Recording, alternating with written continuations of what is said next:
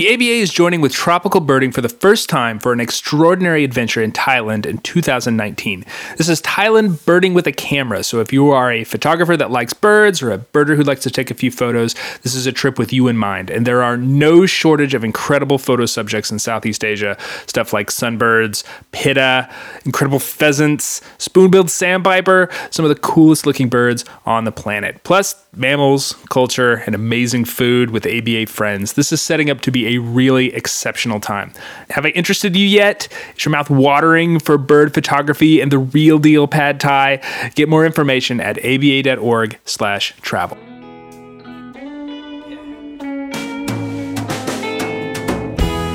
Hello and welcome to the American Birding Podcast from the American Birding Association. I'm your host, Nate Swick, and I read a cool thing on National Audubon's website the other day about sports stadium construction, migratory birds. Elisa Opar over at Audubon had a very neat and comprehensive piece on the differing strategies between two professional sports franchises in Minnesota. Sort of hit on that intersection of birds and sports that I, as a as a sporting fan, enjoy from time to time.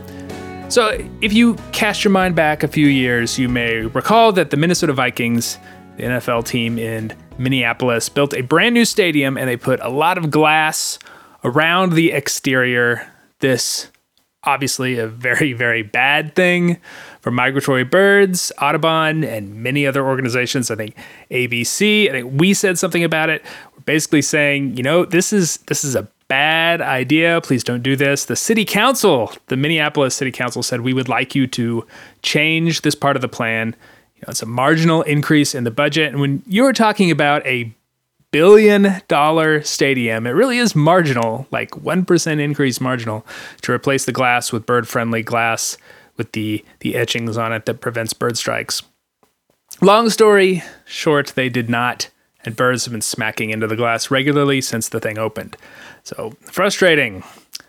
Anyway, along comes Minnesota FC, the Major League Soccer franchise that is building a new stadium in St. Paul, and they have actually taken a very different approach. The stadium has glass, very modern looking, very popular these days, but that glass is the bird friendly fritted glass, the stuff with the little etchings in it, and they've worked it into the design of the stadium. It looks it looks sharp, and birds will likely not be smacking into it, at least not at the rate that they are at the Viking Stadium. So this this was a very conscious decision. It helped along by the fact, of course, that the team is actually named after a bird. They're the loons. They have a stylized loon on the crest. It's very cool. I'm already sort of partial to soccer teams with birds on the crest. There's actually a lot of very, very neat ones all around the world. Major League Soccer really seems to be leaning into this bird stuff lately. Is actually not the only bird themed soccer news this fall. Miami is getting an expansion franchise, and they released their logo and the associated design aspects uh, a couple months ago. And uh, th- this is actually eating dangerously into my another obsession of mine, which is actually sport logo design. Um, I won't bore you too much about this. You can listen if you want to my other podcast, The Great Crested Fly Catcher. The last episode is a 90 minute rant about how no bird teams made the World Series and a, and a preview of the upcoming Cardiff City Brighton and Hove Albion All Birdcrest Derby. I feel like that's a joke only a few people are going to get. It took a long time to get there, so I'm, I'm going to stick with it. Miami's new logo has a bird on it. It's a perfect bird for South Florida. It's stylized. Great white heron. They even got the light colored legs right on the crest. It's, it's very nicely done. You should check it out if you have access to the Google. Anyway, the, the takeaway here is that if you are a sports fan and you like birds, you, you can do worse than Major League Soccer these days. On the show today, Mark Kramer and Eliana Ardila Ardila are traveling the continent by Volkswagen bus. They are documenting it all on social media. They're also here with me to talk all about their journey and the birds and the birders that they've met along the way. All that after this week's Rare Birds.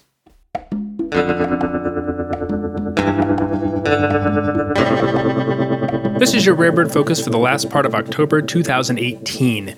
The weirdest bird of the period came from Florida. This is the second episode in a row where I can say that. You may recall that last time out we talked about the double toothed kite that was seen there, the ABA second. At the same time the kite was making waves, a European robin was also seen, this time in Broward County.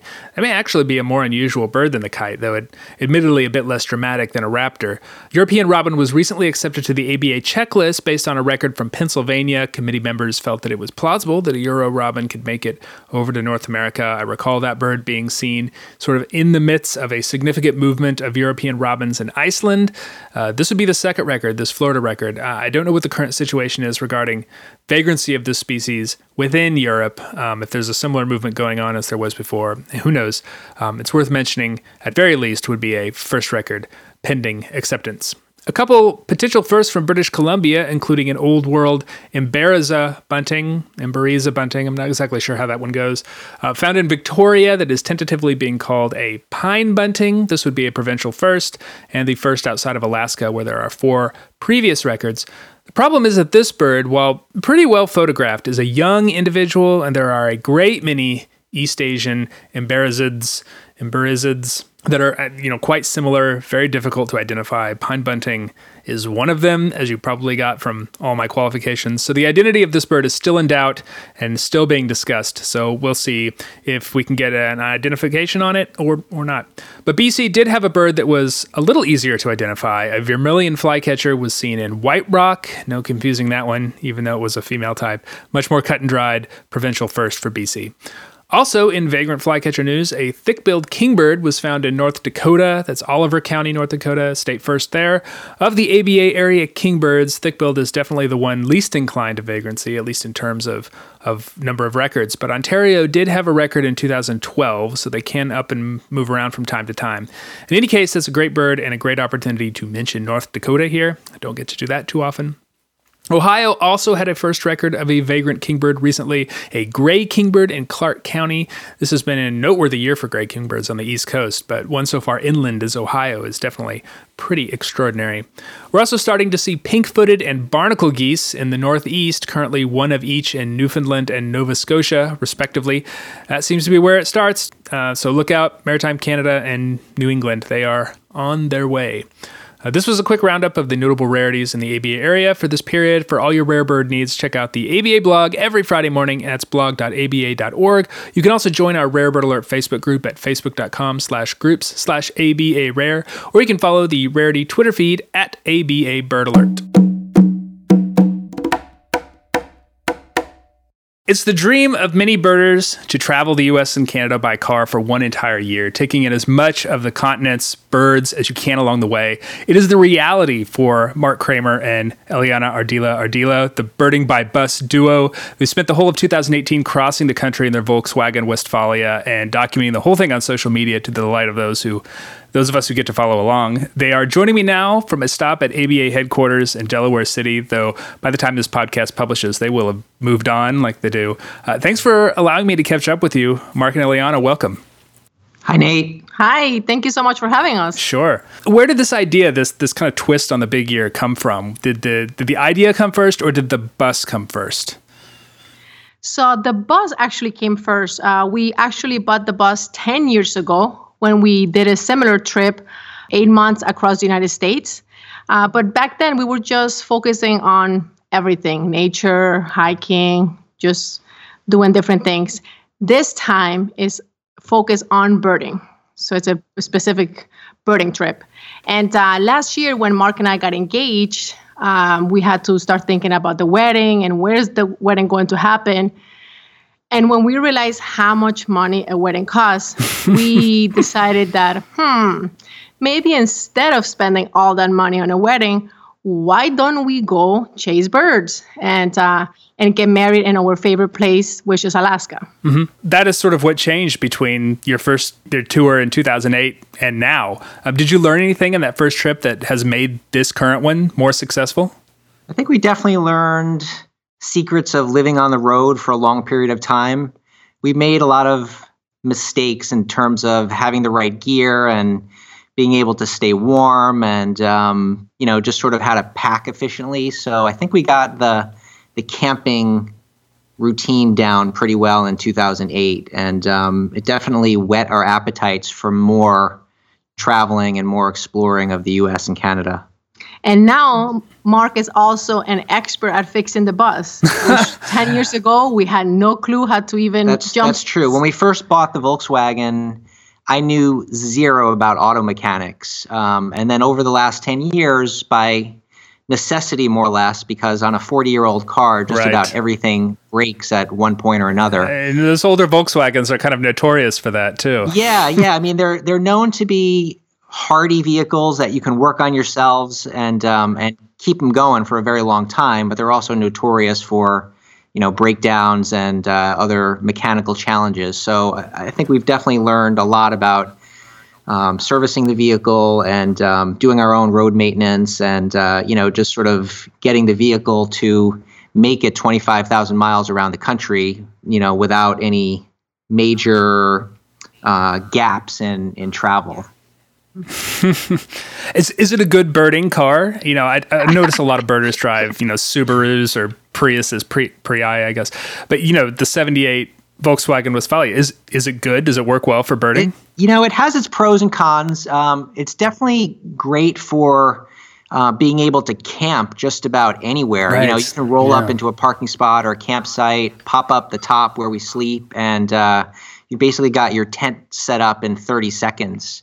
You know, it's like having a tent on top of your car. And we've got a kitchen, and we've got um, you know, basically like our tiny house with us at all times. So it's great for getting to remote locations and for being able to go from one location to another um, and go for long periods of time. On the downside, it's a bit on the noisy side, and uh, there's like a lot of vibration when you're idling. So you know you're trying to look through your binoculars or take a photo, and you've got this vibration factor that. Uh-huh. Um, I think with modern cars, you don't have that quite as much. Yeah, and also um, the bus. Her name is Valentina, by the way. Valentina, um, right? Yeah, we got her on Valentine's Day, so she, that's how she got the name. Uh, but yeah. anyways, with Valentina, it's a six shift car, so you have to always like you know like you're trying to go and stop, go and stop, and with the stick shift, it makes it a lot harder. So it can be difficult at times because of that. But I will say, general, it is a good birding vehicle because the amount of people that approach us and ask us what are you doing and um, and people seem to help you more when they see you traveling in this vehicle not exactly sure why, but everybody wants to help you one way or the other. Everyone likes those Volkswagens. Yes. There's always something really appealing about them. For sure. All day long, we get the peace sign. Uh, somebody honks, waves, comes and tells us how they used to have one or how they wish they had one. So it's definitely made us new friends. Have you been able to sort of uh, spread the I don't know spread the gospel of birding to people who might otherwise not, you know, be interested in what you're doing?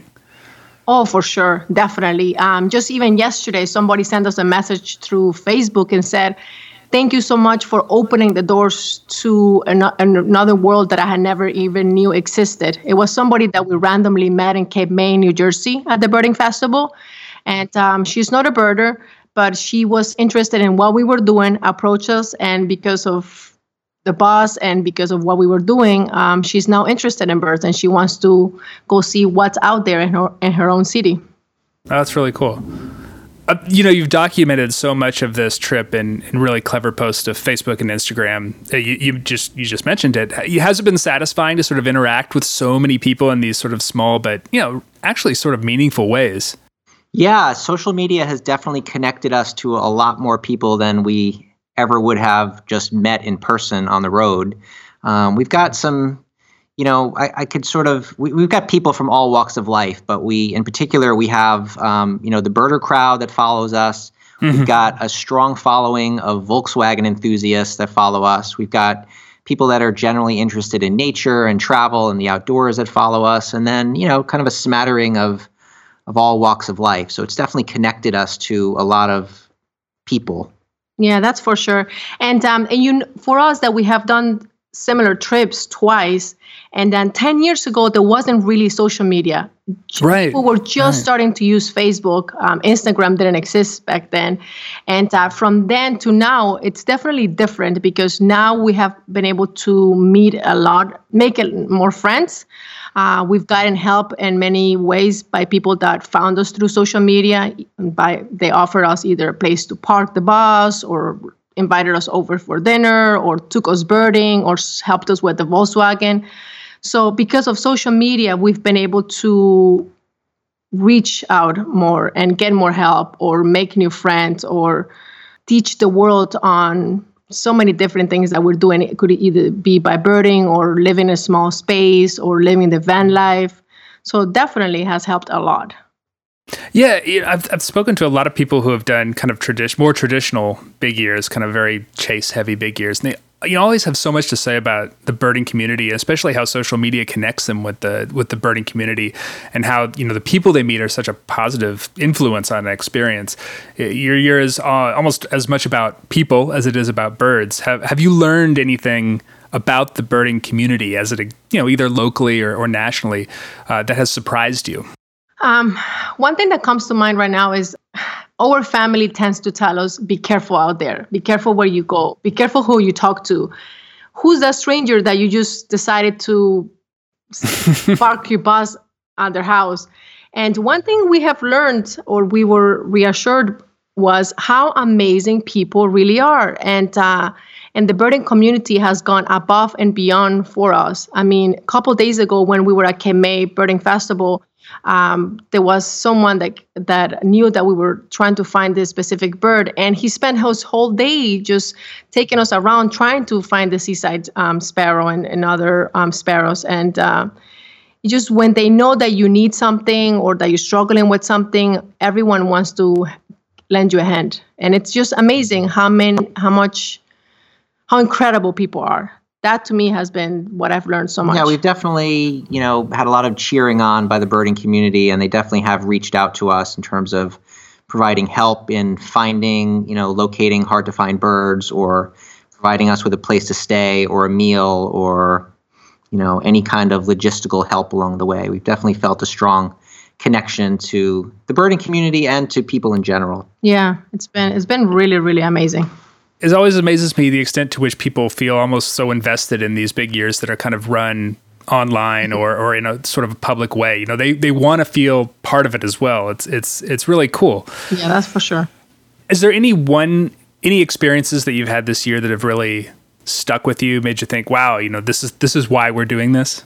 Um, for me, you know, Alaska was definitely a huge highlight in many ways, not just for the birds, but also we got we got married there, so that you know contributed to its big yearness. Uh, but yeah, Alaska definitely stands out. In particular, the journey to some of the remote Alaskan outposts, um, Adak Island and Attu Island. You know, it was just kind of an incredible, extreme birding journey, and you know, rough conditions at sea and difficult weather. But the rewards were were pretty awesome. Finding, um, you know, lots of uh, Asian vagrants and spectacular pelagic birds out at sea. Um, for me, I think um, the journey to Attu and also to St. Lawrence Island were particularly memorable and, and awesome. Where, where did you where did you start this year?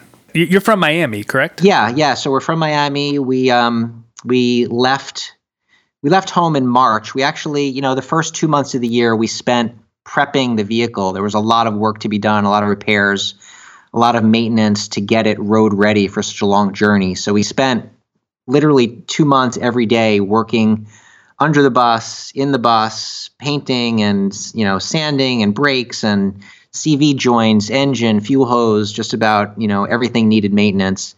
But we uh, we started in Miami. We went south across the U.S. Mexico border, pretty much. You know, we stayed in um, the Gulf Coast, South Texas, southern New Mexico, southern Arizona. We had plans to head all, all the way to California and then up the West Coast, but we we needed to get to Alaska by a certain time by mm-hmm. the beginning of May, and um, time. In the interest of time, we wound up cutting out most of California. So you know, we missed some birds there, but we had a pretty pretty cool journey um, north from Tucson. We shot up through um, Nevada, California, Oregon, Washington, and then the uh, long journey through British Columbia and the Yukon up into Alaska. So that was the route the first half, I would say. So you you took the bus up up that route, the the land route to Alaska. That is that is ambitious.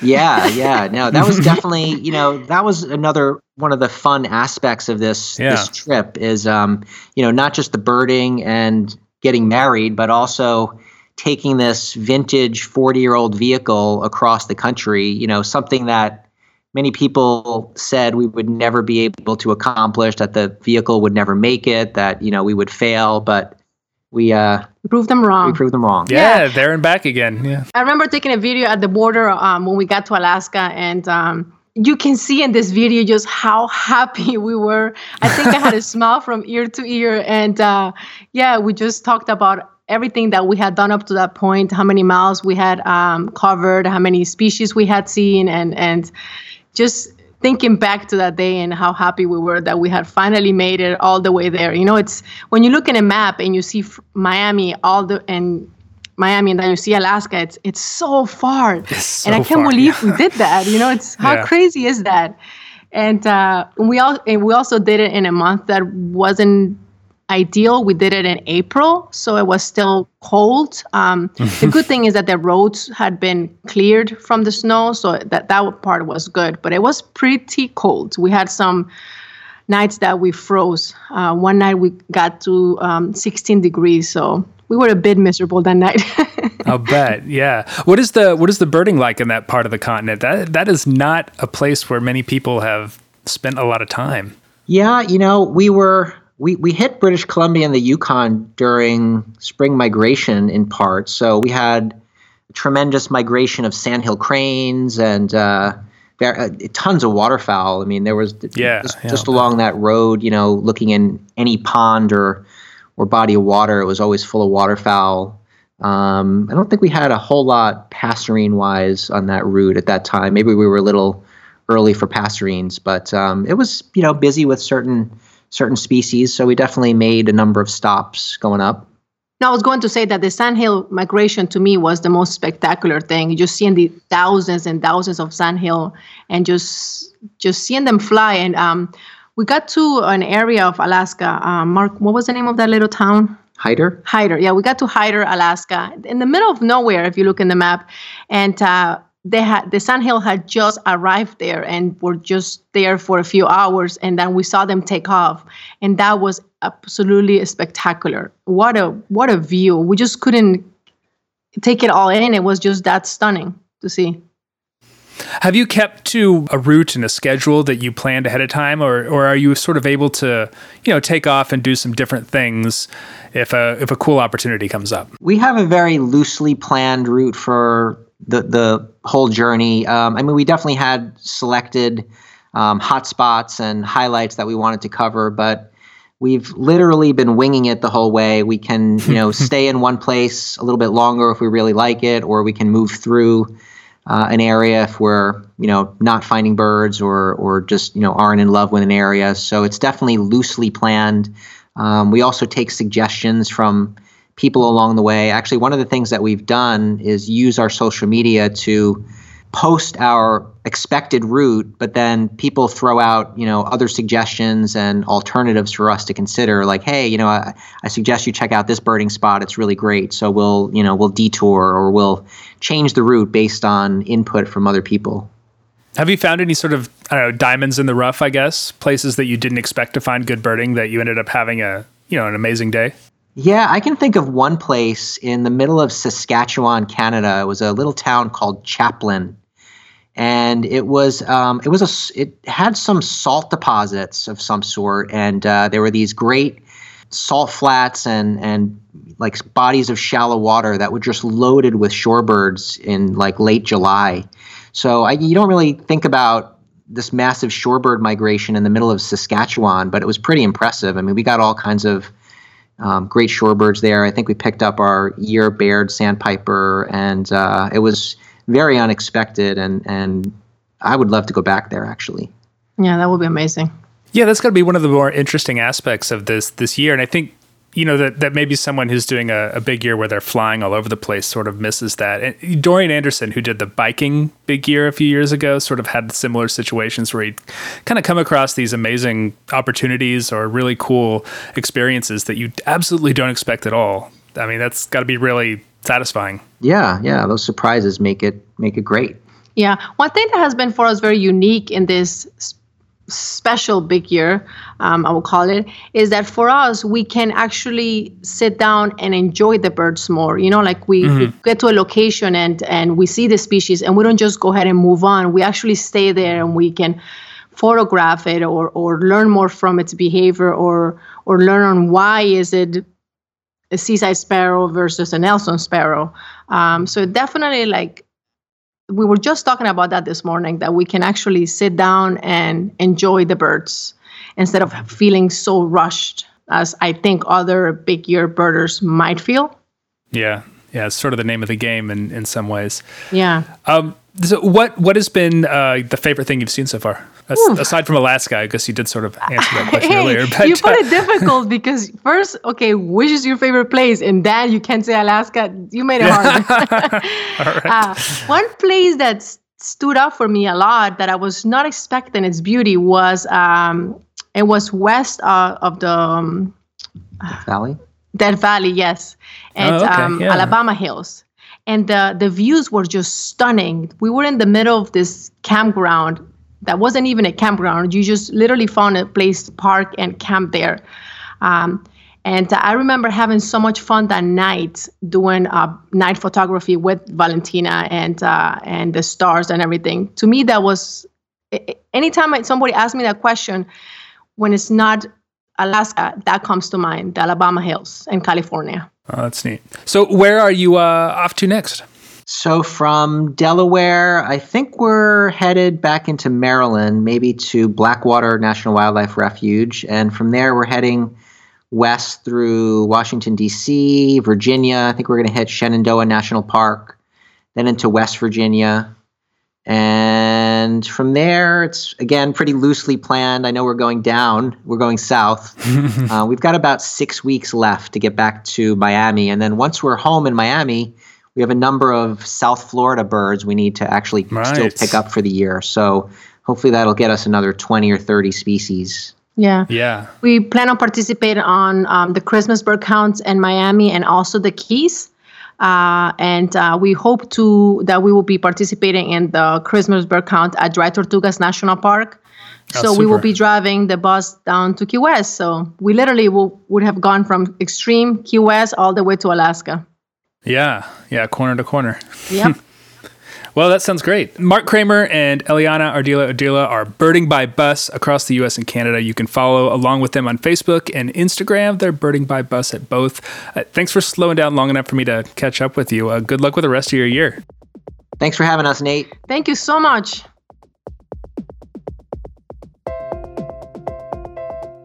American Birding Podcast is brought to you by the American Birding Association. If you enjoy this podcast, the best thing you can do to support it is to join the ABA. We would love to have you as a member.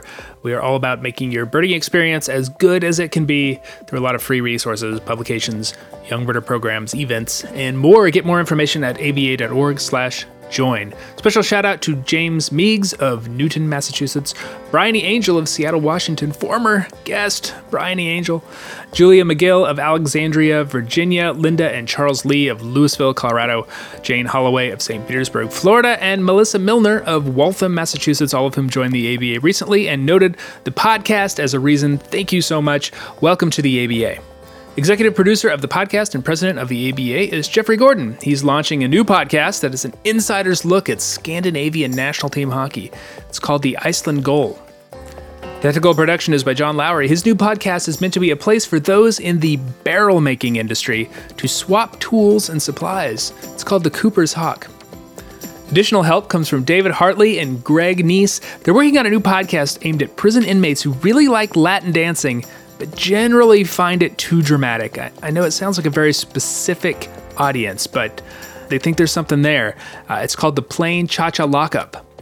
You can find us online at aba.org, on Facebook at facebook.com slash birders, and on Twitter at ABA. This podcast has been pretty successful, but we always hear that the subject matter is too broad.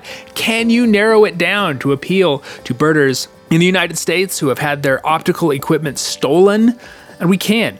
We aim to please. So coming soon on ABA Podcasts, the American Rob Ben. Questions and comments can come to me at podcast at. I'm Nate Swick. Thanks for listening. Till next time.